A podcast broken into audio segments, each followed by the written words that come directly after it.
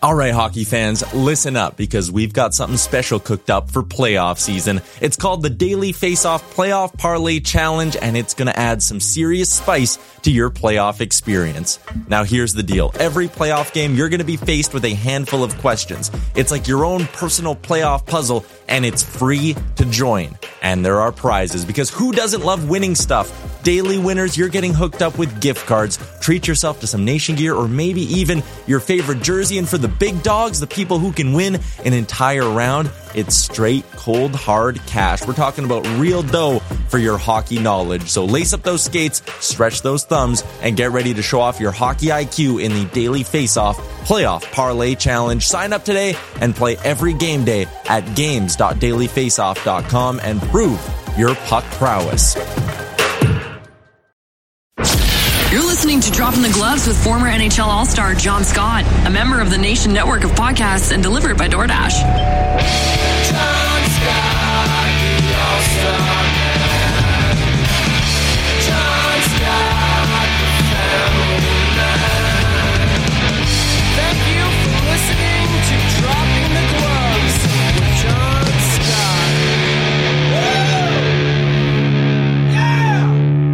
Mm-hmm. How's it going, everybody? Welcome to Dropping the Gloves. It's a good day, Tim. It's Friday. Everybody loves a Friday. September, September 9th. Beautiful day here in Michigan. Absolutely gorgeous. I'm talking 75 and sunny. It's going to be a great weekend. My Buffalo Bills just basically won the Super Bowl last night to kick off the NFL season for Thursday night football, completely taking the LA Rams behind the woodshed and showing them who the big brother is and just s- statement game if there ever was a statement game in the NFL. I don't know how you can call it anything but just Josh Allen saying, I'm the MVP, going to win the Super Bowl. No one's going to be able to stop us. That was a beautiful thing last night. Then we come into work today. I look at the agenda, and Tim's got an apology for everybody. It's unbelievable. It's it's a great day. It's very rare, everybody, when Tim humbles himself to apologize. He's wrong all the time, all the time on a lot of things, but he'll never own up to it. Once and for all, someone called him out on his BS, and you now have the floor, Tim. Yeah, I get called out fairly often for my BS. And you know, you when you have a podcast, the main goal is to educate and inform and entertain, and you try to build some some trust and credibility with your audience. And I feel like we've let them down recently. You had to apologize last episode. Now it's my turn. In the last week or, la- or earlier episode, we talked about gardening and peppers, and I said that red, orange, green, and yellow peppers were all the same plant that were harvested at different times in their life cycle, and that's why they had different colors. Turns out that was incorrect. Someone shared an article with me, and here's here's what happened. Last year, someone made like a TikTok or a Twitter video or something that went viral that explained that, and everyone believed it and said, "Oh my God, you blow my mind! Can't believe it!" Whatever. And I fell for it. I got suckered. I did no further research, and then I went on my podcast and talked about it as if it was a fact. And so, you know what? We're gonna take. We're gonna do a little internal digging. We're gonna we're gonna figure this out. Come back next week, better, stronger, smarter. But I do apologize for anyone that I've, I've upset about this whole pepper thing. I probably was upset more than anybody because I was sitting here looking at you and I'm like, you're wrong. And you're just like, no, it's true. I'm like, all right, I guess, I guess you're right. I'm glad you're wrong because that didn't make sense. It didn't make It sense. make so, sense. So color wise, they go from red to green to yellow, all in one season. It would Vibrant be- red, vibrant green, vibrant yellow. Think of the, a banana. That's right. The, it's green and then yellow and then brown. That's like what I thought. It was like starts green and then it turns more yellow into orange. And red is at like the most ripe. And then, yeah, I didn't think too hard about it. It, it makes sense. If you tell you like tell your kid, they'd probably believe you. Like it, it seems it follows logic, but My I kids believe a lot of things. My kids believe a lot of things. Yeah. So yeah, that can't be your main argument. No, my kids, your Uh. kids will believe me. Okay, creep. Yeah, no thanks. All right. Well, that was nice, Tim. That was good. I'm glad you addressed that. I saw another apology on the agenda, and my first instance, my thought was like, did I say something wrong? And my second thought was like, I ain't gonna apologize for that. I'm just tired. like I'm tired of it. I, I make a, a couple mistakes here and there, and I'm just like roasted. People, will t- "Ah, they- they- this happened, this happened. Uh, Nobody's perfect. You know, do our best. Sometimes we're just talking, and then you know you make a mistake here and there. Whatever. So I'm glad it was you because I was going to dig my heels and like screw this. I'm not apologizing for anything anymore, unless it's a flagrant where I'm like really wrong. But yes, Shea Weber was captain for a season, two seasons. Oh, yeah. It'll be like, oh, Brendan Gallagher signed for four more years. Someone will come in. He signed for five more years. You guys are morons. I can't do your research. Do some research before you turn on the mic. Like, we guys, do a lot of research, everybody. Just relax. Well, speaking of those Montreal Canadiens, we'll transition into the show here. Their future captain, in my eyes, he's a mountain of a man, Tim. He's a mountain of a man. He's six foot six. He stood six foot. My um, I wanted this. I I did this in the minor leagues. Whenever I would get into a fight, they would play Big John and I wanted it to carry over to the NHL, but we didn't quite get it set up for whatever reason. I don't know if they didn't want to do it or what. You know that song? I don't know who's saying Big John, Big Bad John. You ever heard that song? No. There's a song. It's called Big John, Big Bad John. I, I can't remember who sang it, but it, it literally goes. He stood six foot six and weighed two forty five, and I it was a perfect song for me because I was a little bit taller, but around that weight. Anyways, Kirby Dach gets traded to Montreal this year from the Chicago Blackhawks, signs a deal, four years. 3.3625 to be exact. We did our research per year wrapped up in Montreal now for four years. Interesting kind of deal. We're used to these albatross types deals, these young players coming in. We'll talk about a couple in a later on in the show, but we're we're staying with Kirby now. Been in the league three years, playing for a Chicago team that wasn't, you know, it's it's hard to describe the Chicago team for the last three years. Lots of expectations, lo- not a lot of output. Kirby up and down, came in, played well in that one playoff rounds in the bubble, he turned some heads last year, maybe didn't progress like everybody thought he would. It's a lot of potential, maybe not playing with the line mates, the type of caliber player he's hoping to be. He's, I don't know. There's still a lot of unanswered questions with Kirby Dach, but when you look at him, when you look at the intangibles, when you look at the tangibles, he has everything. He has the height, he has the hands, he has the speed. Now it's up to him to kind of translate that into NHL success. So, all that being said, four years, we'll call it $3.4 million. Good deal, bad deal. Who wins this? What did you think of the deal when it came down the pipeline, Tim? I was a little surprised at first, and I thought, well, it was a little bit of an overpayment. I would have thought that they would have wanted to lock him up for more. I'm sure he thought he's he thinks he's worth this money. And then as I spent more time thinking about it, it's like, okay, he's averaging so far about 32 points in an 82 game season across three years, which aren't huge numbers, obviously. But again, you're talking about a kid who's adjusting to the NHL, who had a major injury in that span, who was on a really bad team and never really got consistent line mates and the ability to develop some confidence and um, chemistry and all that. And so when you've got the the pedigree that he's coming from, his size, his skill, third overall draft pick, I think, and then you give him an opportunity with a fresh start, it's like, okay, this could be something real. And if he if he produces, you know, at a it takes a, a good step for him would be like 40 to 50 points, like a big step forward. Um, and if he does that and he kind of improves every single year, then he's going to be worth this money. But same time, you got to think about like the Canadian fan base and the Montreal media. Like, if he doesn't produce, they're going to eviscerate him. They're going to tear him apart. It's just it's just the city that is going to just rip him up if he's he's just he's got to produce now. He's got he's got to show something. Yeah, I don't know if there is that amount of pressure as you're putting on him. I don't. I, he's he's nowhere near the highest paid player on his team. He's nowhere near the highest paid forward on his team. You still got these are the players who make more than him on the Montreal Canadiens who are forwards. Byron, Armia, Dvorak, Hoffman, Dadonov, Anderson, Gallagher, Suzuki. The defensemen who make more than him are Edmundson, Matheson, and David Savard. So he he's nowhere near being the highest paid player on his team. Like he's 10th or 11th or 12th, however many players are in front of him. So I, I don't think there will be that much pressure there. Yes, if he falters, maybe some fans will get on him, but I, I think the pressure lies elsewhere. If, if I'm a Nick Suzuki, I'm feeling the pressure. If, I, I'm guys like that, but I, I like this deal for both player and team. I think for Montreal, this is a smart signing. You get this guy wrapped up. I think this is an overpay for the first year, maybe two. And then this is a deal for the last two years of a contract. And and you see this around the NHL now. This is the new normal. These guys on these entry level contracts, you used to have to work for your money. And we'll touch on this when we talk about the Ottawa Senators down the road with their signings this offseason. It, it's it's a win win for both teams. Where Kirby gets to go to bed tonight saying, you know what, I'm going to make almost 3.5 this year. I'm not worth it. I haven't done anything in my hockey career to to merit this type of value, but they're betting on me, and so he feels good. He's like, you know what, I will kind of work my way into that player to earn this contract.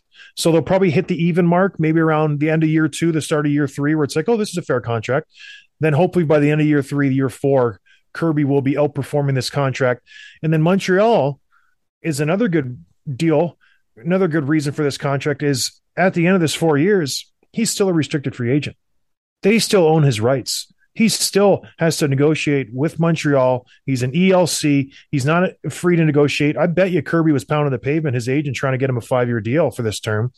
But Montreal dug their heels in. That's why maybe it took this long to get this deal done because he's been their property for a few months now. But it's a good deal for Kirby. It's a very good deal for Montreal. I like this. In the age of overpaying players, in the age of, you know, we're going to pay him for his future, this and that, they didn't just give him a ton of money and just say, well, we, we think he's going to build in that player. 3.362 isn't a lot of money in today's age. Like the salary cap will go up eventually, and it will go up to a good amount. Projections are it's going to be 90, 95 million dollars once this whole COVID stuff gets paid off. So I don't mind this deal for Montreal. I think this is a win. I think it's a win for Kirby early on. I think it's a big win for Montreal right now, and it's a huge win for them in three, four years. So Kent Hughes didn't know really what to expect from him coming in. He has done nothing in my eyes but impress me. He's making really shrewd moves. He's taking advantage of other teams' bad situations and pouncing on it. He's he's doing really good work. If he can all of a sudden figure out how to get out from Brendan Gallagher's contract, and that would be the icing on the cake, the cherry on top. Because other than that, I like what he's done. I, I really do. I know I was blowing smoke up Kirby's behind, calling Montreal contender, this and that. Their defense is it's suspect.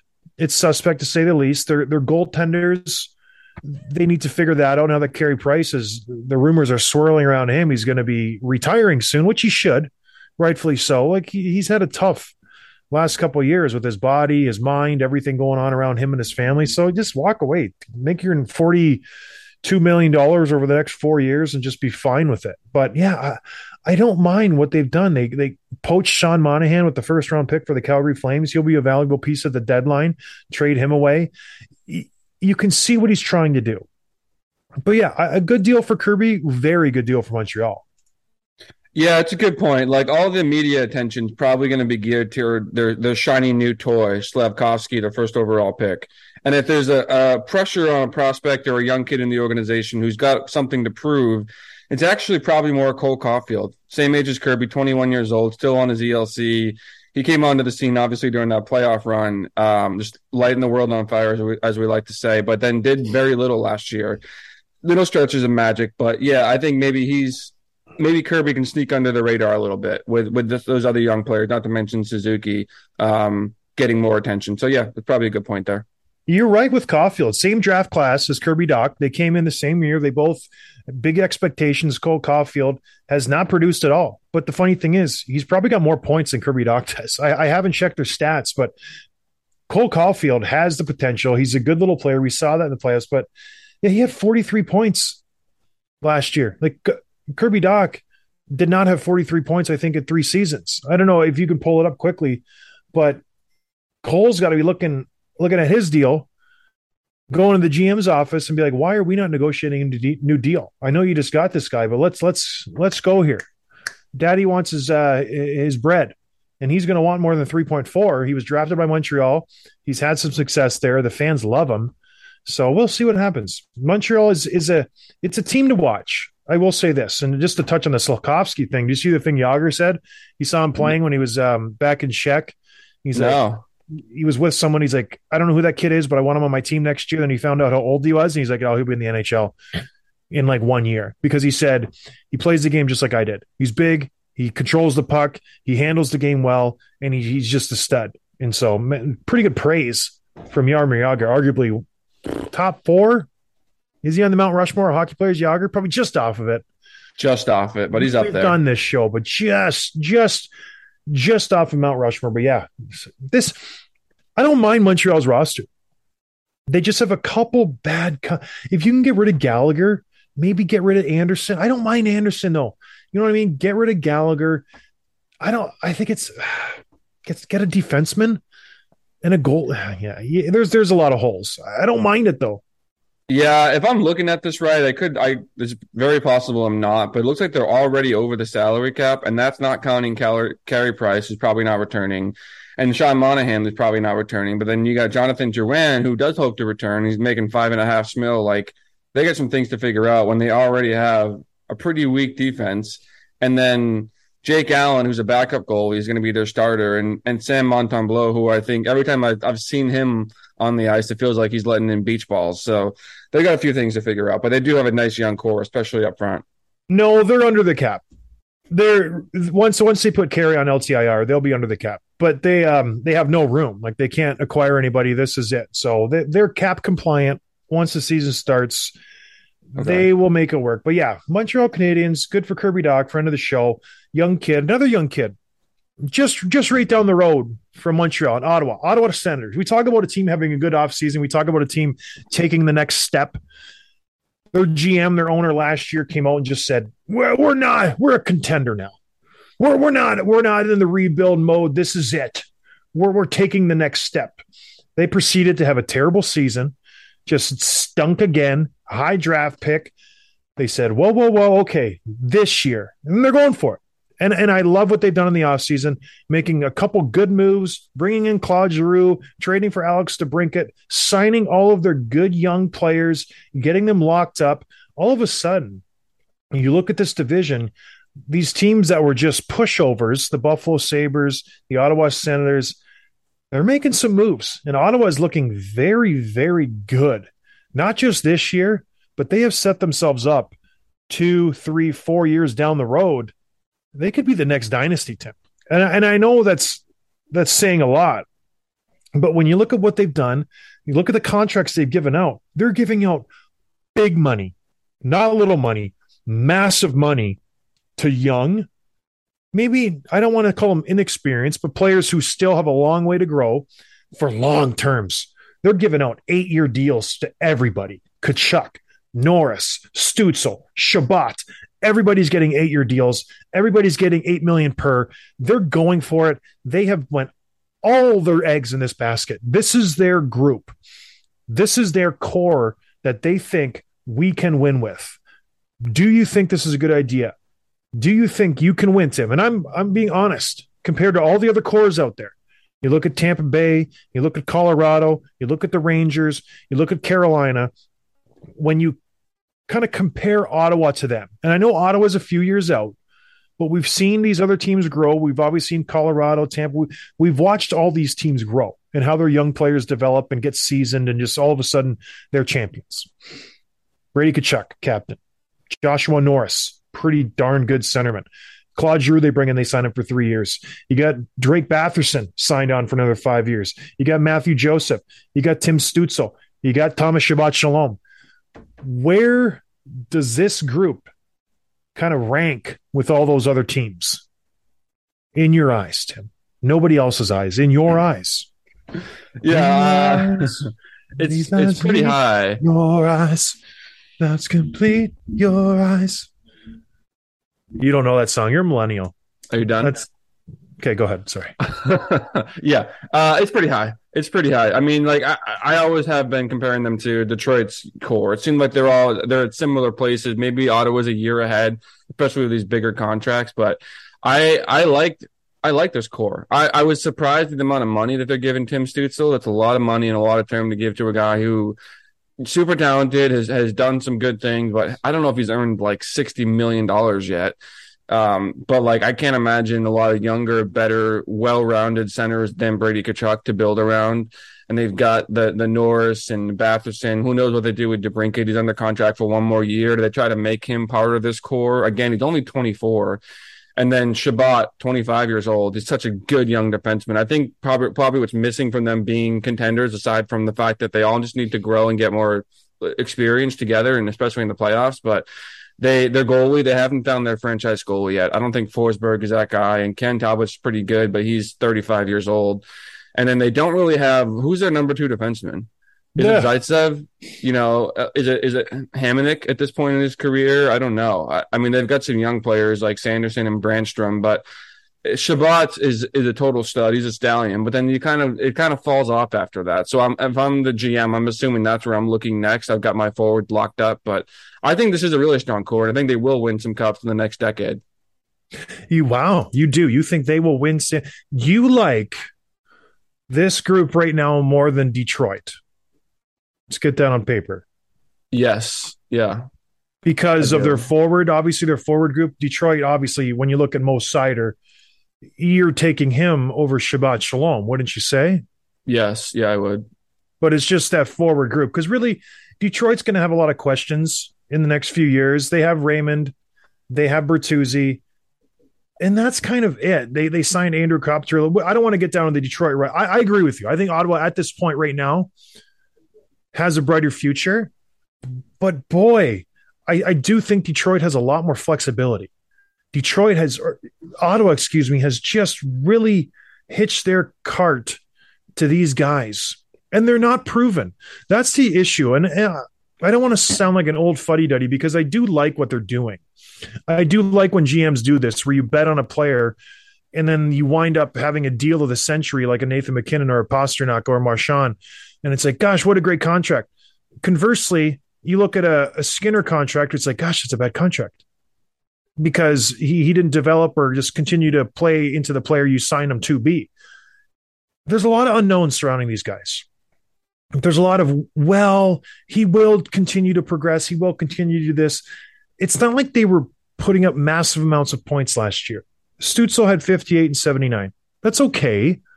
That's not good enough for an $8 million player norris had 55 and 66 that's okay it's not good enough for an $8 million player like you want point per game plus if you're paying somebody $8 million batherson yes Connor Brown, pretty good. Chabot, I, I, he will be the one where I'm like, he's he's a surefire Norris candidate every single year he plays the game. He's a very good player. And Brady Tkachuk, he brings everything to the table. I like that guy too. So I think there are some sure things with this team, but there are a lot of question marks. And maybe I'm proven wrong, but boy, it, it's it's the way of the times. You see GMs now back in my day, and I say my day, but like 15 years ago, you wouldn't hit your big contract until like three, four, like your third or fourth contract. That was the one where you really hit the money.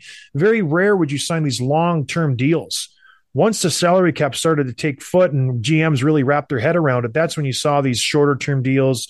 They don't want to extend. And then when they get a player, boom, long term deal. They like, we want that guy. We want him for a long time. And the players just, they wanted to, to stay in one team forever. So the salary cap changed the way people do business and now especially with the tight salary cap you're seeing it evolve more where gms they they didn't then they don't have the luxury of locking up these young players for like three year four year two years it's like because then they're gone they don't have enough money to spend we saw we saw it with Suzuki, we saw it with Hischier, we're seeing it now with Stützle, we saw it with Batherson. Ottawa is a prime example. It's a gamble. Sometimes you lose those gambles, sometimes you win this gamble.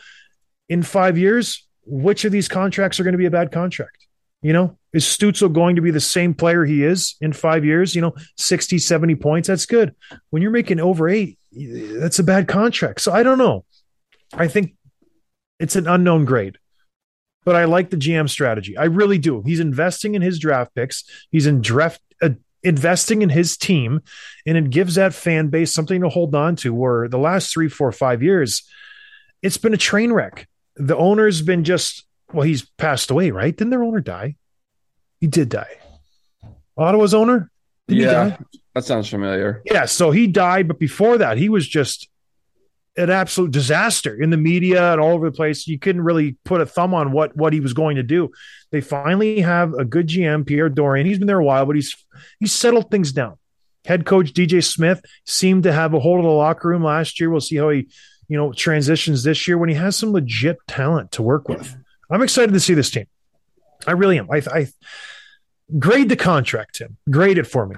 Tim Stützle, eight years, eight point three five million dollars. Is that is this a good deal? That's a lot of money.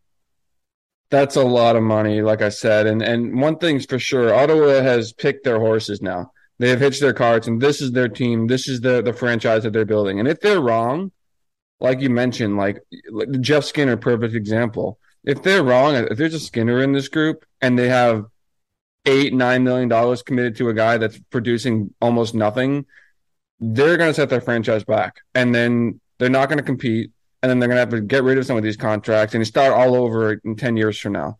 And so they better not be wrong. I don't think they are. I like all these players. There's some un- unproven stuff for sure, but I, I think it's going to work. But man, sixty plus million dollars to a guy who's 20 years old, who's who's produced pretty well, but he hasn't like he didn't even approach point per game status yet, let alone be a superstar in this league. It's just a lot of money, a lot of money. He's played two years. He's had one good year. He's had one good year. Let's not get twisted. He was a rookie. He played okay. He got 29 points his rookie year. He got a lot of lot of opportunities his rookie year. Ottawa was garbage. Last year they were a little better. He had 58 and 79. So I don't want to just overinflate this guy because Brady Tkachuk loves him. Everybody in Ottawa loves him. I think he's a good player too. But let's not just all of a sudden, you know, be in la la land. He's a good player. He's a good player. Next year, he's going to get the chance to play with high end guys who have proven it throughout their career. With DeBrincat, Giroux, potentially.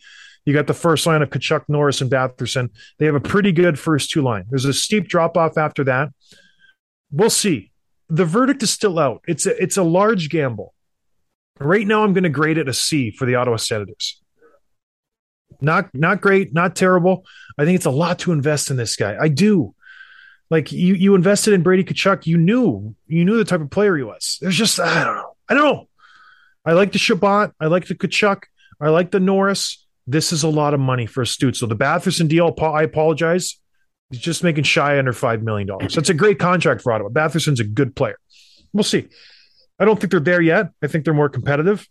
Like we talked about, their defense is it, it's not good. Average age of 28 almost, and they're just not not a lot there. So we'll see. Good moves though. It's I don't want to always be the downer. Ottawa has to do this. You have to sign these guys. You can't let them walk. You can't just trade and then push this down the way. Be like the Philadelphia 76ers where you had a million draft picks and you're just kicking the can down the road. No, oh, it's a process. It's a process. It's a process. You have to go for it. You have to try to compete. You have to go out there and say, you know what? We're done. I'm going to put this, I'm going to spend some money, and we're going to try to win some hockey games. We'll see how it goes. They're in a very, very solid division. They got some very good competition. Can they compete with the Floridas, the Torontos, the Tampa Bays, the Bostons? We'll see. Last year they didn't. They came seventh in the Atlantic. They're almost last in the Eastern Conference. So we'll see. They're, they they have to improve. They got rid of Matt Murray. They somehow shipped him off to Toronto and packaged that up with a pile of shit or dung. We have to cut that out. But yeah, it's just uh sorry. I don't usually curse, but when I get to Toronto taking Matt Murray, brings it out of me. All right, what are we talking about next? Let's just I gotta go buy some soap and I don't want to drive because it's hot, I'm going to order some DoorDash. Wash my mouth up with soap. That was disgusting. And when I need to just cleanse myself, repent for my sins, I'm using soap and I get it through DoorDash.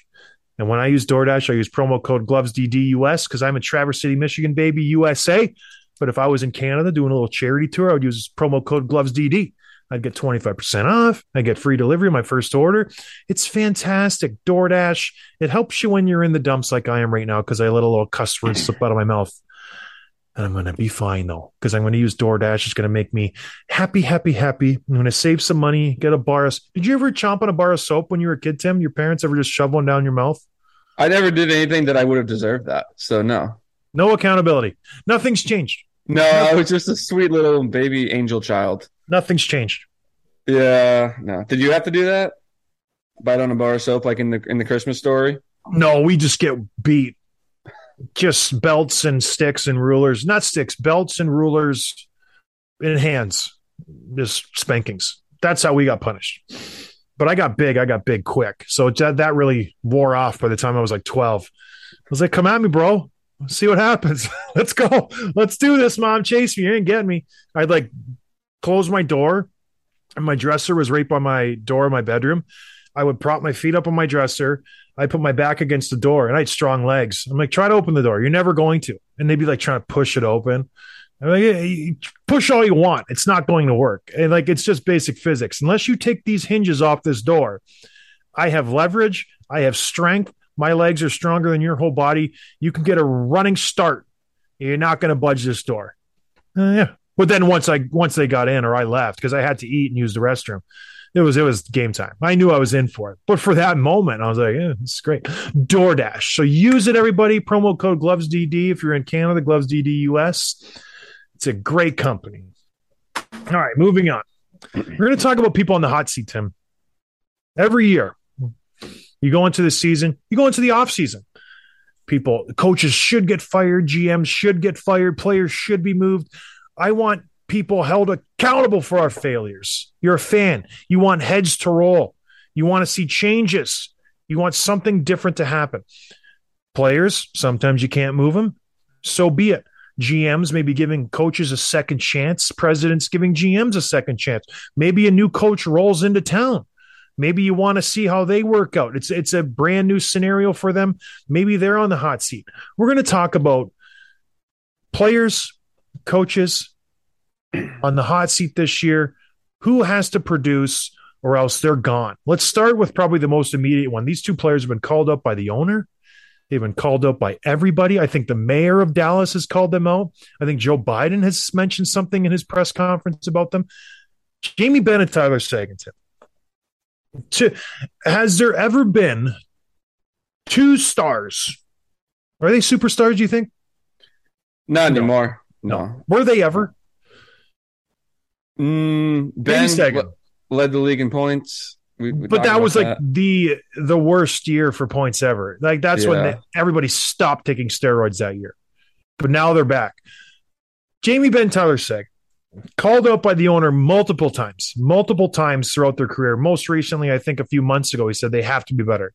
It's embarrassing. I'm paying all these guys all this money, and they're just not producing. We if we have any chance to win, they need to do something. Are they on the hot seat, Tim, or are they just absolved from that just because they've always been on the hot seat? It seems like since they signed their big contracts. Oh, they're in the hot seat. They they're in the hottest seat. They lead the charge in this whole thing.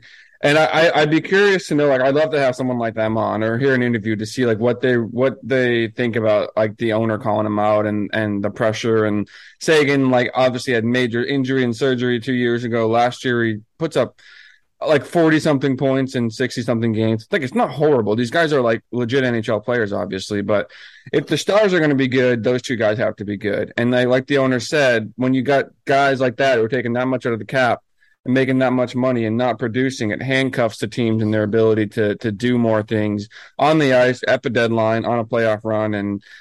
That division, like they messed up against, I think the, the Flames in the first round, and, and they lost that, and they really never had a sniff. And so, looking at the last couple of seasons in the regular season, last year, and and basically full seasons 81 games for Tyler Seguin 82 for Jamie Benn 49 points 46 points. That's not good enough. That's not good enough. The year before that you go to shortened season 52 games for Jamie Benn 35 points. Tyler Seguin only played 3 games. A lost season for him. The year before that 69 game Tyler Seguin 50 points 69 game for Jamie Benn, 39 points it's been years since these guys were like star players on this team. And I know that they went on the playoff run and they were the key parts of that offensively. But if the stars are going to be good, those two guys have to produce. So I would say they, they're absolutely on the hot seat. Well, here's the frustrating part, I think, for the owner and for probably the other guys in that Dallas Stars locker room. Dallas has been close. They made it to the Stanley Cup finals with these two guys being subpar. They were very competitive last year in the central, a very, you know, good central division with Colorado, Minnesota, and St. Louis. Maybe not good, a, a decent central division. they come fourth, and these two guys were not very good, downright bad at times. So the frustrating thing is, what could have been? We signed these guys to produce. We signed them to lead this team, and they just didn't. We had a rookie, we had a veteran, and we had a stud goaltender carrying us the whole season. Imagine the possibilities. If you're the owner, that's why he's so frustrated. It's like we could have we could have a Stanley Cup banner hanging in the rafters. We could be right up there with Colorado. We could be one of those teams if you two guys would just produce like you did in years past. And I went back and I kind of just tallied up all their stats pre big contract and post big contract, and it's it's night and day. It's black and white. Jamie Benn before his contract. This is before he signed his big eight year, $76 million, making 9.5 a year in 2016. Before his contract, he had 448 points in 508 games. Good for 0.9 points a game, roughly. That's pretty good. It's really but good. then you add on to that, and he's physical. He's just a leader. He just he's a bruiser out there. He just you you know what type of player you're getting when you're getting Jamie Benn. Like he's a power forward, the epitome of a power forward who just produces at a high end. Very rare combination. Then he signs his contract. After that, he's got 252 points in 362 games, good for like 0.7 points a game. That's a huge drop off. You want him to just shoot into the stratosphere after that contract, but he's just tanked. Absolutely not to the extent of tanked where he's a bad player, but he's making $9.5 million. At that time in 2017 and 18, when he signed that contract, other guys making $9.5 million Malkin, Ovechkin, Kopitar, Kane, Crosby, Toews. All those guys, multiple Stanley Cups, multiple Olympic medals, multiple individual awards. Benn, nothing. Other than that one, now that was before his that was before his contract when he won the scoring lead. So yes, terrible, terrible since he signed that big contract. Tyler Seguin signed his big eight-year, seventy-eight point eight million dollar deal, even more than Jamie Benn, making nine point eight five a year in 2018. Since that, he's got 101 points, 156 games, good for 0.66 a game. Before that, he was a point per game guy. 469 games, 464 points. Superstar. Electric. Best player on the ice. So incredibly good. Just obviously the injury has to play in there, but around that same time he signed his deal, Mitch Marner, Stone from uh, Mike Mike Stone, Nikita Kucherov, Rantanen from Colorado, all those guys, same type of deal, same type of time. Imagine if you're the Dallas owner and you're looking at all these guys, say, gosh, oh, Malkin, Ovechkin, Kopitar, Kane, Toews, Crosby, Marner, Stone, Kucherov, Rantanen. If I had any two of those guys, I have banner, banner my rafters. I'm, I, I have multiple Stanley Cup rings probably with the amount of talent that I've surrounded these two guys with, and they haven't been able to produce. It's frustrating. I, I don't blame anybody being frustrated with these two guys, but being on a hot seat, being in that locker room, these guys don't care. They don't care. They, at the end of the day, they still get to go home, cash a paycheck, and this is a reality of. I, I played the game. I, I've been around guys who have been, you know, oh, we're going to healthy scratch you. Billy Lano in Buffalo, one of the worst contracts ever. Guy was making what five and a half, six and a half, something like that. Fourth line healthy scratch. He could care less. He, he we would he would joke about it because I would be a healthy scratch with him, and he'd be like, ah, I made seventy five thousand today. Didn't have to do anything. Like, it, was a joke. It was an absolute joke. And I'm not saying these guys don't want to win and they're not passionate about winning. I don't think there's such thing as a hot seat when a guy still has three or four years left making this type of money. It's like whatever. I'm trying my best. If I don't produce, I don't produce. You think they're going to change the way they play? No, not at all. You think there's going to be a different Jamie Benn next year, a different Tyler Seguin? All of a sudden, they're just going to be a different player? No, they will continue to digress. They're going to continue to get worse, and they're just going to have to live with this contract. Maybe they might eke out a good year where they get a point per game, but for the rest, I, I don't even think they will. Look at Benn; he's just been slowly, slowly getting worse and worse every year. He, he's played a lot of hockey. I love, I love how he plays. Don't get me wrong; I'm not slighting the guy in his career, but they're at the tail end of their careers.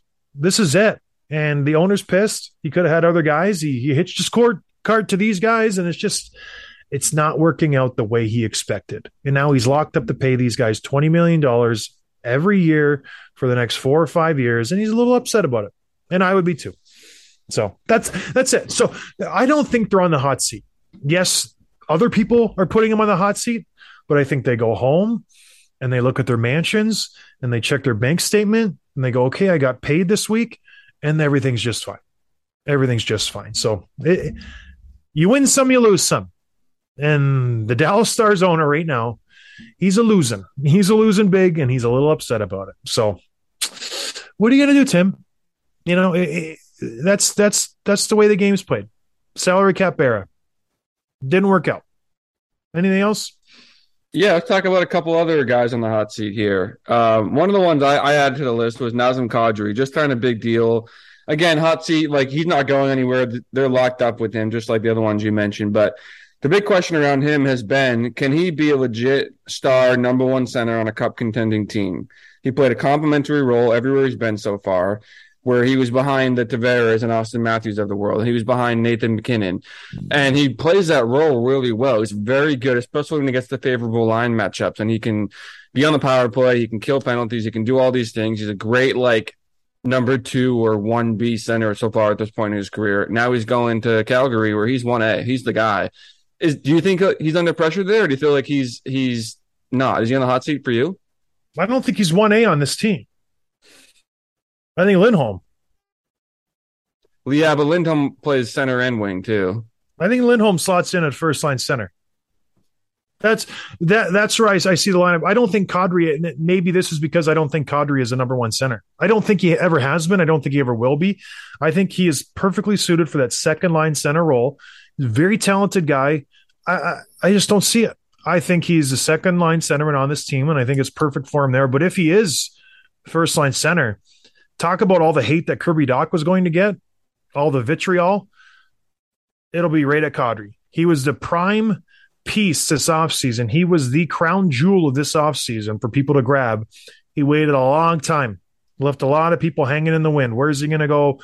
Everybody thought he was going to the Islanders. I thought he was going back to Colorado. Calgary kicking the tires years before they signed him this offseason. They wanted him. He nixed a trade to Calgary. So I think Calgary fans maybe have a bitter taste in their mouth even from that when he nicks a trade from Toronto to go to Calgary. So I don't know if he's one C, if he's the guy, number one center, it won't work out. I don't think he is that guy. I think he's a good second line center. Maybe he can spell Lindholm for times. If Lindholm, you know, is struggling a little bit, you put Kadri up there. He brings some juice to Huberdeau and whoever they put next to him, Mangiapane, Toffoli, Dillon Dubé, if he's, you know, flying. But I think he's a second line center. But he's under a ton of pressure. Like he he's got to produce. He was the guy. He kind of drew out in his offseason, made a big show of it in a, in a way. Signed in Calgary. They did the big replacement with Tkachuk and uh, Gaudreau for Huberdeau and Kadri. But I don't know. I, I don't think he is their guy. Maybe that's why he picked Calgary. He doesn't have to be the guy. They got Huberdeau. They got Lindholm. They got Toffoli. They got other guys that kind of take the pressure off him. And they have this world class defense. And then they got Markstrom on the back. I don't think he likes being the guy. He was that guy in Toronto. And yes, he played okay, but he didn't play darn near as well until he was in Colorado and he was able to be protected by Rantanen, by Landeskog, by MacKinnon, by these guys. So I don't know. I don't think he has it. I don't think he is the guy. And that's not a slight. I just think people thrive when they're you know, able to say, okay, I don't have all the pressure on me. Whereas other people like, I want the pressure. I want the smoke, as the gangsters say. Give me the smoke, Tim. Kadri doesn't want that smoke, Tim. He doesn't want it. What coaches or, or front office people do you think might be on the hot seat this year? Oh, everybody in Toronto, which is great. Finally. And it, uh, let me rephrase that. I like Dubas. I like him. I think he's done a great job in Toronto since he came in. He was under a ton of pressure absolute just immense amount of pressure when he rolled into Toronto. Young kid, he could have been like the stats guy, like the, count the shots and sit in the corner and don't talk to anybody, like that type of person. He is the GM. You're rolling in. What was he like, 30 years old or 32 or something like insanely young? And he has done nothing in my eyes but give this team a chance to win. The reason he's on the hot seat right now, Matt Murray. He has just, and uh, it's the truth. It's the absolute truth. He has brought in whatever this team needed. Need a couple more goals. They went on to get John Tavares. Need some depth on the back end. You bring in Girardi. You bring in Bogosian. You bring in who else did he get back there to play in the back end? He has shored up that back end. Need some like depth scoring. He's brought in guys to be depth scorers. the only area where Toronto always seems to be lacking is goaltender. You had one last year and you let him slip away in Jack Campbell. You bring in Matt Murray. What are we doing here? The reason he will be fired this offseason is because he brought in Matt Murray and that was it. Unless the rumors are true, if he falters and he goes out and get a Connor Hellebuyck, then he saves his job. Also, Keefe, Adam Keefe, head coach, brings a whole new system Sheldon. to. Sheldon. Why do I call him Adam always? I, I don't know. There was an Adam O'Keefe or an Adam Keefe hockey player that I played against. I think that's why. Okay. I think that's why. Yeah. All right. Anyway, I'll just call him Keefe. He's on the hot seat too. Same with Brendan Shanahan. Everybody's on the hot seat. I think this whole regime in Toronto, ever since they came in, it's got to be what six, six years ish. When it started with Lamoriello and Shanahan transition, now it's these three. They are all tied together. We're in it with one for all and all for one. They're, they're the three musketeers. If Toronto doesn't get out of the first round, make a move towards the Stanley Cup, they all have to go. They are the hottest GM, coach, president trio there ever is. There's so much anticipation, pressure in Toronto, and these guys haven't done anything. They haven't won a, a playoff round, Tim.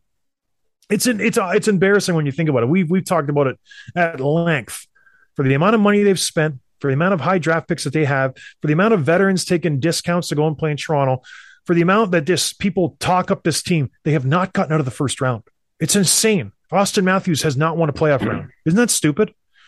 It's insane. It's crazy. But he's your MVP. Yeah. Well, it, this this you can already see the future. The Maple Leafs are going to have a great season. Everyone knows they're going to make the playoffs. All of this pressure, whether you have the players have to prove themselves, you got like Shanahan and Keefe and Dubas, their their careers or jobs are on the line. It all it's all going to come down to a four game stretch in the first round of the playoffs. Game four through seven of whoever they get matched up against in the first round. That's what it comes down to. They haven't produced, they haven't gotten the job done in years past. Whether it's letting back like the Bruins off, off you know major comeback or letting the Bruins beat them and then the Lightning beat them and then who beat them in the first round last year? Was it the Lightning? Yep. Um, yeah. Seven so game, they good- just yeah, it's just it's gonna come down to that. It's like can they win those games? Because you know Matthew's going to put up 50 plus. You know Marner's going to put up 100 points. Like these guys are all good players, and then it's going to come down to just those that week in May that just decides everything. That's that's that's all it is. Yeah, yeah. Don't blame it on the GM, but that's who will get the blame. You can't you can't fire the players. Just like Seguin and Benn, you can't get rid of the players. You get rid of who you can. You change things, this and that. Uh, those guys have to go if they don't succeed this year. You have to. Definition of insanity. All right, another guy on the hot seat, another coach. Your hometown, Tim, Boston. Got rid of Butch Cassidy, the Sundance Kid. Fired him. Lots of drama surrounding that firing. Lots of drama. One of the most successful coaches in the whole NHL over the last five years. Winner, proven winner. Dealt with everything that go- comes with being a coach in Boston. Didn't win a Stanley Cup, but really a good team. He gets fired. Krejci comes back. Pastrnak all of a sudden open a, signing an extension. Everybody's happy in Boston. Bring in Montgomery, former coach of Dallas Stars, fired in a cloud of just uncertainty there. We don't know why he got fired, but something happened. No one knows what. Got let go by Dallas, hired by Boston. He is on the hot seat, I think. This team is a, a good team. He has to do better than Cassidy did last year. Otherwise, Neely's going to look like a fool. Sweeney's going to look like a fool. Everybody's going to look dumb. Then you're going to go, well, gosh, maybe Cassidy was the only reason why this team was good. Am I am I off base? Because I put this on the agenda. I think Montgomery's on the hot seat, or is this more the players are on the hot seat, and Montgomery's just coming in to kind of fill a void that they don't need a coach. We're good enough. We can get rid of this bum. He made us work hard. We don't like that.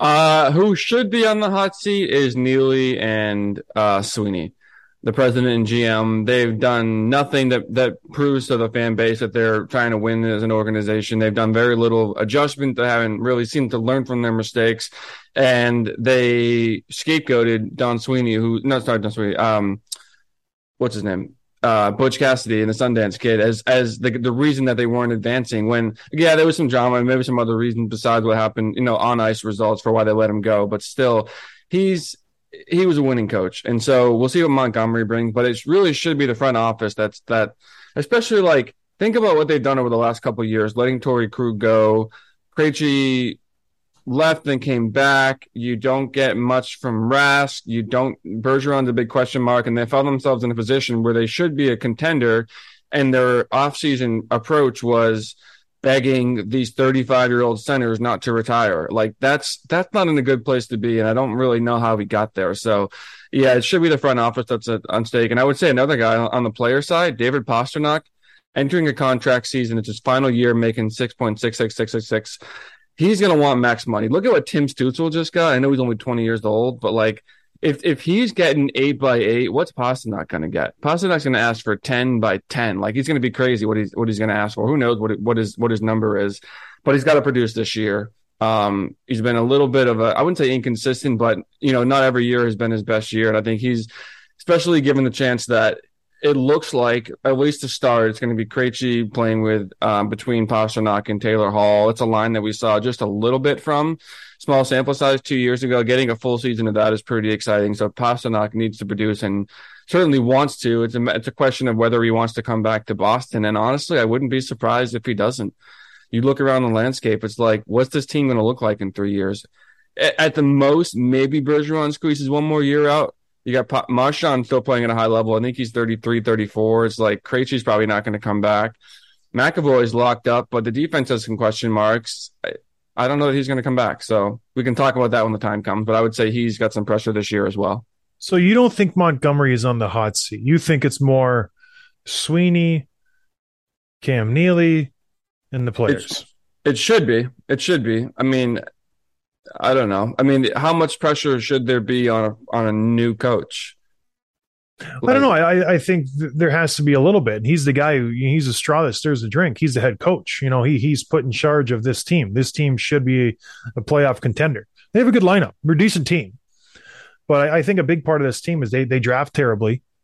They have Oh. no really good homegrown talent. Pastrnak, that no good young homegrown talent. I think the the last good draft pick they had was Charlie McAvoy. But after that, no good guys who are you know really good players making an impact on this team, and you're, you're basically begging Jake DeBrusk to stay, which is like uh, gross because Jake DeBrusk is not like you try. I don't. know. Uh, it is what it is. I, I think Jim Montgomery. I think he will be on the hot seat. I do think he'll be fired because I think Boston is going to have a bad year. I really do. I just don't. I don't. I don't see it happening for them. I think they have injury issues. I think they're old. I don't think Krejci's going to all of a sudden come back and turn back the clock and just be able to take a year off and just just kind of step back into being successful players. So I don't know. No, I, th- I think he'll be gassed. I think Sweeney will be gassed, and I think Neely will be gassed. I think all three of them be gone. Same within, uh, same with Toronto. It's just going to be a complete overhaul of these two original six teams. Okay, you say bad year. Do you think they won't make the playoffs? I don't think they will. So which which team in their division makes it over them? Who are the who are your four? Oh, in their division, Well, I guess I okay. Florida- in the, Florida, Yeah. Toronto, and Tampa Bay are locked in. yeah, And then I don't know who's going to get that fourth spot. You know, it could be a team from the Metro. We'll see. But and that's that's a bold prediction. They were they were very good last year, but you know, when you look at the East, it's like, gosh, which which are the bottom eight teams who didn't make it really made moves this offseason? Islanders, Columbus signed Gaudreau, but they're still a mess. New Jersey, Philly. I don't want to get down this, you know, path, but Ottawa, you know, Montreal, Detroit, Buffalo, there there's not a lot in the East other than like the really heavy duty top guys. It's a it's a very top heavy division. So, all right, moving on. Who else is on the hot seat, Tim? Uh, Jack Eichel is a big one for me. Um, obviously for so many reasons. When you think about the the trade, you think about what he said and the way that he left Buffalo, you think about this whole thing with the surgery, you think about just the level of production that he has or hasn't had and and his really relatively short career just because of injuries and he's only been in the league for what maybe 6 years, but how many of those was he fully healthy for? So I think this is he's been in the league for 7 years. I think he's going to be on the hot seat for sure. Um, he had, you know, a little sparks of chemistry, 25 points in, in 34 games last year in a shortened season for uh, Vegas. I think if Vegas wants to make a return to the playoffs, which is certainly their goal, he's got to be a big driving force. He's going to be like the the front and center for that. And so everyone's looking to see. And I think it's also a little bit of, of his, the Jack Eichel brand has taken some major hits in the last year and a half, two years. You think? Yeah, and so I think he wants to silence the haters, show what he's all about. So I would think maybe very few players have more pressure on them than Jack Eichel in my eyes. He's got quite a bit. Yeah. I, I agree. I think if there was a player that would feel the pressure, it's him. He has, like you said, a boulder on his shoulder where he just wants to he wants to prove everybody wrong. He has that personality. He showed it off when he was in Buffalo when he first went back. He made those comments. So he I think he embraces it. He likes that type of pressure. We talk about Kadri who doesn't like that type of pressure. I think Eichel likes it. I think he wants to be that guy. It's like game seven, one minute left, tie game. I want that breakaway. I, I want the smoke, as us cool kids say. But I I think he'll bounce back. He's a good player. I think he's going to bounce back. Vegas will have a better year. They'll make the playoffs, and he will prove some naysayers wrong. It, it wouldn't surprise me if the guy gets 100 points this year. He's a good player, very good player. I just looked up how many players make 10 million dollars in the NHL, and there's 14 of them. Jack Eichel's on that list. Guy makes 10 million dollars. He has to produce. Bobrovsky makes 10. Barkov, Kopitar, Kane, Toews, Price, Marner, Doughty, Tavares, Karlsson, Matthews, Panarin, and McDavid. It's funny how there's like the creme de la creme, and then there's just guys like, oh, you see Karlsson. Let's just. Uh, did you see he, his comments? He's like, I, I haven't asked for a trade from San Jose. Oh, you haven't? Oh, okay. Because there's there's a, line, there's a lineup of teams who are really, really beating down our door to get rid of you, Erik. Like, come on. Are you kidding me? San Jose would have traded you if they could. They're trying to give you away and they can't. And for him to come out and make these comments like, no, I'm committed here. Eh, That's not the way I work. I'm in here now. I'm excited for the future here. We're going to get this moving in the right direction. It's like the reason it's going in the wrong direction, Erik. Can someone bring a mirror in for me real quick? There you go. It's you, buddy boy. You're the reason we're moving in the wrong direction. Here, could someone get Mark Andre, Mark Andre Vlasic, Mark Edward Vlasic over here? Friend of the show, love the guy. Can you guys just stand together? You're the reason we're moving in the wrong direction. You two guys should be our best defenseman, all world pairing, and you both suck. I'm sorry. Friend of the show, friend of mine, Pickles. But it's just, you know, it's honest. I'm not going to, you know, blow smoke up anybody's behind. He knows it. Subpar. But for Erik Karlsson to come out and say that, it's just no accountability. Not my fault. I had my guy. That's so funny. No, you're totally right. Listen to this quote. So they was asked if he had been traded. He said, "No, I committed here." And then he said, "It didn't work out the way we wanted it to early on. There's a lot of things that probably played into that. I'm not going to get into details about that, but I am excited about the future, moving forward, et cetera, et cetera. Not going into details about that. Like it, like some other things happen. We haven't like, buddy, it was you. It was you. You were playing. You were the best defenseman in the league when they traded for you." and then you've done very little since. It's No, like- here's what that means. nuts. And it, it it means him and Brent Burns didn't work out. Him and Brent Burns didn't get along. I'm excited for this year. I'm excited for the future to see where we grow. That is not so veiled comment of Burnsy's gone. I'm happy about it. I finally get to the player to be the player I want to be. And that that's how I see that comment. There's been not a lot of changes in San Jose this offseason, except for Burnsy's gone. Number 88. The the guy who was supposed to pair with Erik Karlsson to be an unstoppable back end. Two just racehorses to go up and down the ice. He's gone.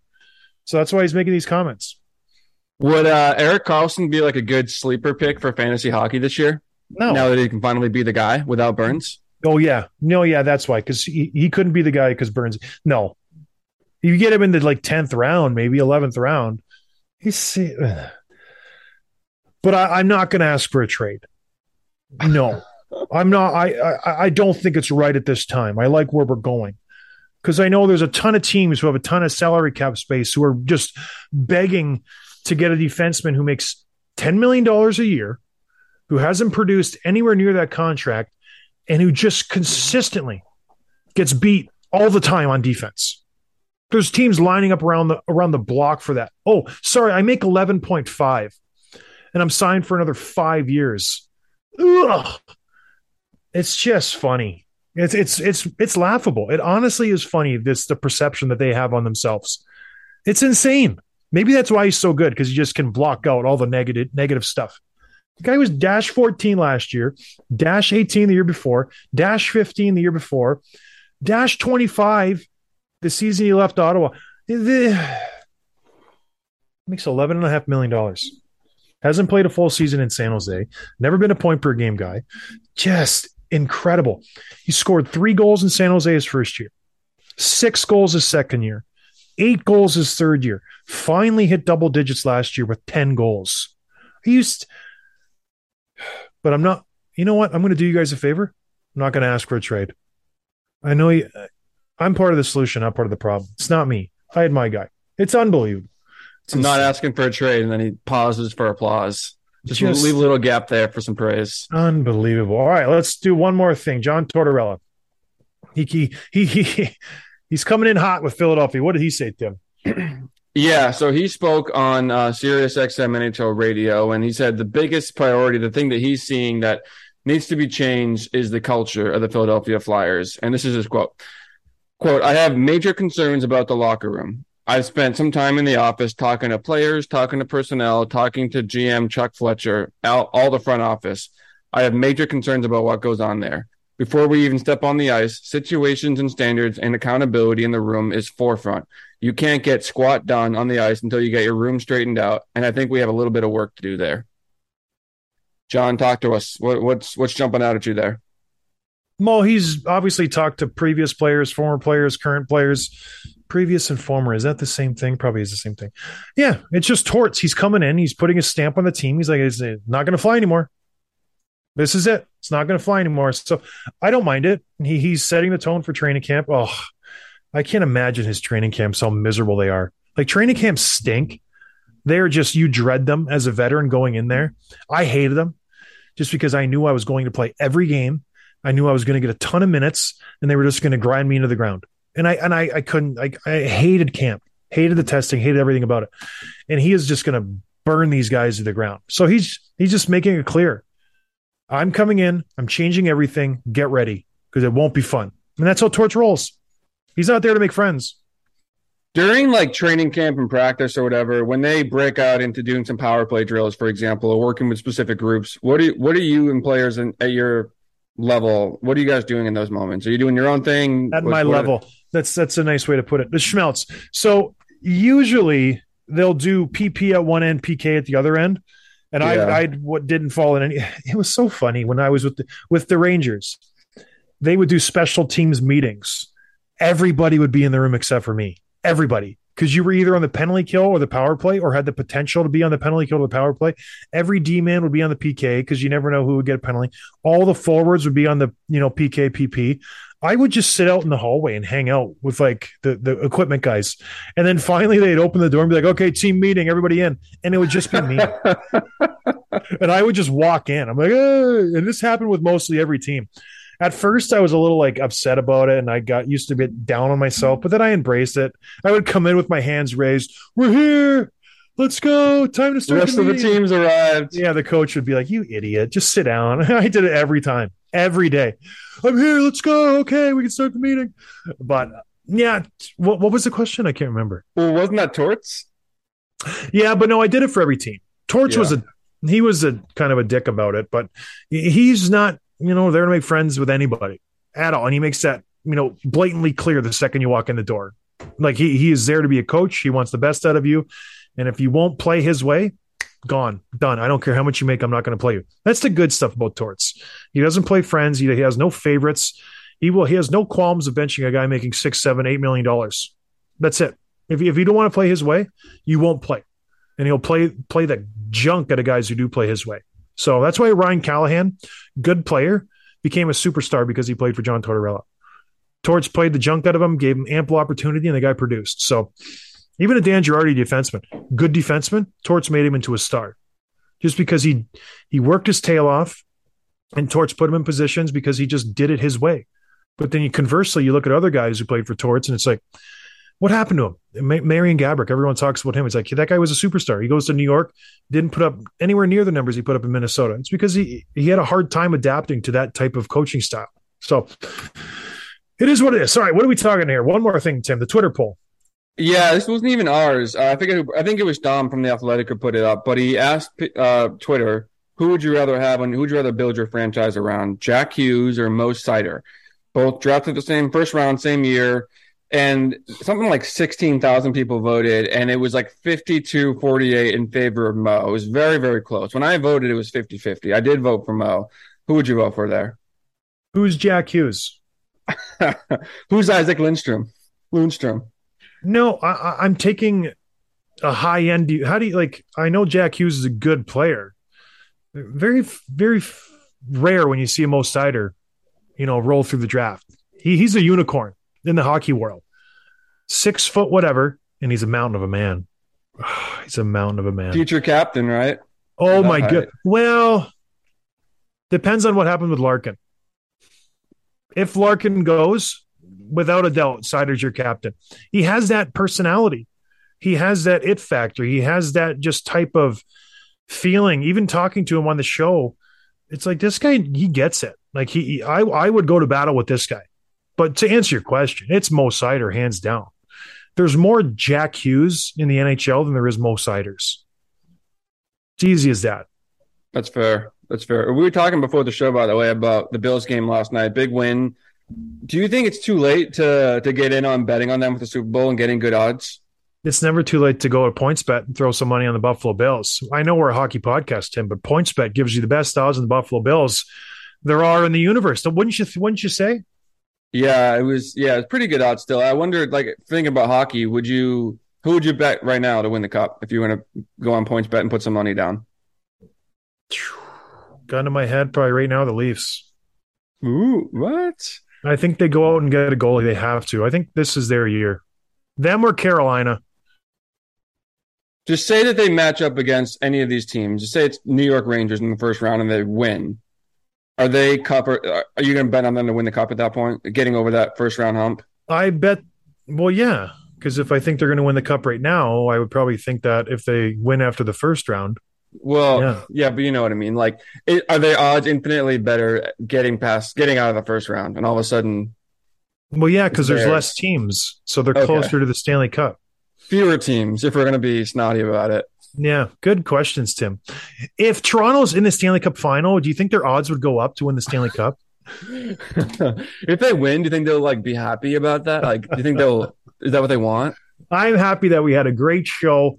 I'm happy that we you guys came along with us. So thank you for listening to the show, helping us out here, giving us some support, going to PointsBet, going to DoorDash, and just really being great listeners. You guys are the best. So we appreciate the support. Hope everybody has a good weekend. We'll catch you next time. Cheers, everybody. Thanks for listening to Dropping the Gloves with John Scott, a member of the Nation Network of Podcasts. Subscribe wherever you get your podcasts from to never miss an episode. Delivered by DoorDash.